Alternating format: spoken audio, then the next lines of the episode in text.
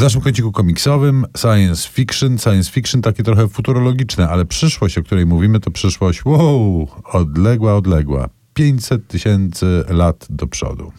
To jest komiks mm, znakomitego duetu. Za rysunki odpowiada Lukas Varela, znany już polskiemu czytelnikowi komiksów, a scenariusz napisał Diego Agrimbała. Rzecz nazywa się Człowiek. Tak po prostu. I to jest tytuł ironiczny, jak się okazuje w trakcie lektury e, tegoż komiksu.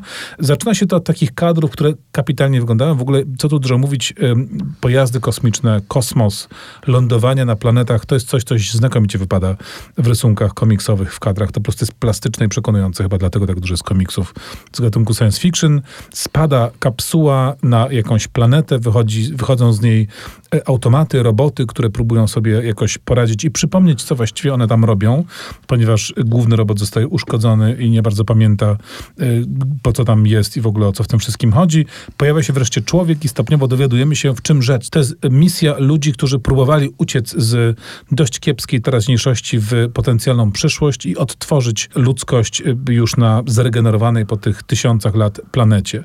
No ale jak się Państwo domyślacie, wiele rzeczy idzie nie tak i ta opowieść o tym, co idzie nie tak, jest taką opowieścią o człowieku, o ambicjach, o naszej dość kruchej psychice, o naszej dość wątpliwej moralności. To wszystko jest w takim komiksie, który na pierwszy rzut oka wydawać by się mógł dość takim rozrywkowo-przygodowym. A tam naprawdę dzieje się dużo. Bardzo dobre rysunki w takiej bardzo wyrazistej tonacji, z mocną czerwienią obecną utrzymane. Świetny album, zdecydowanie polecam. Tak, stanowczo polecamy ten piękny komiks. Nie do końca namawiamy Państwa na odległe podróże w czasie. A skoro kosmos, to muzycznie Hans Zimmer i jego utwór z filmu Interstellar.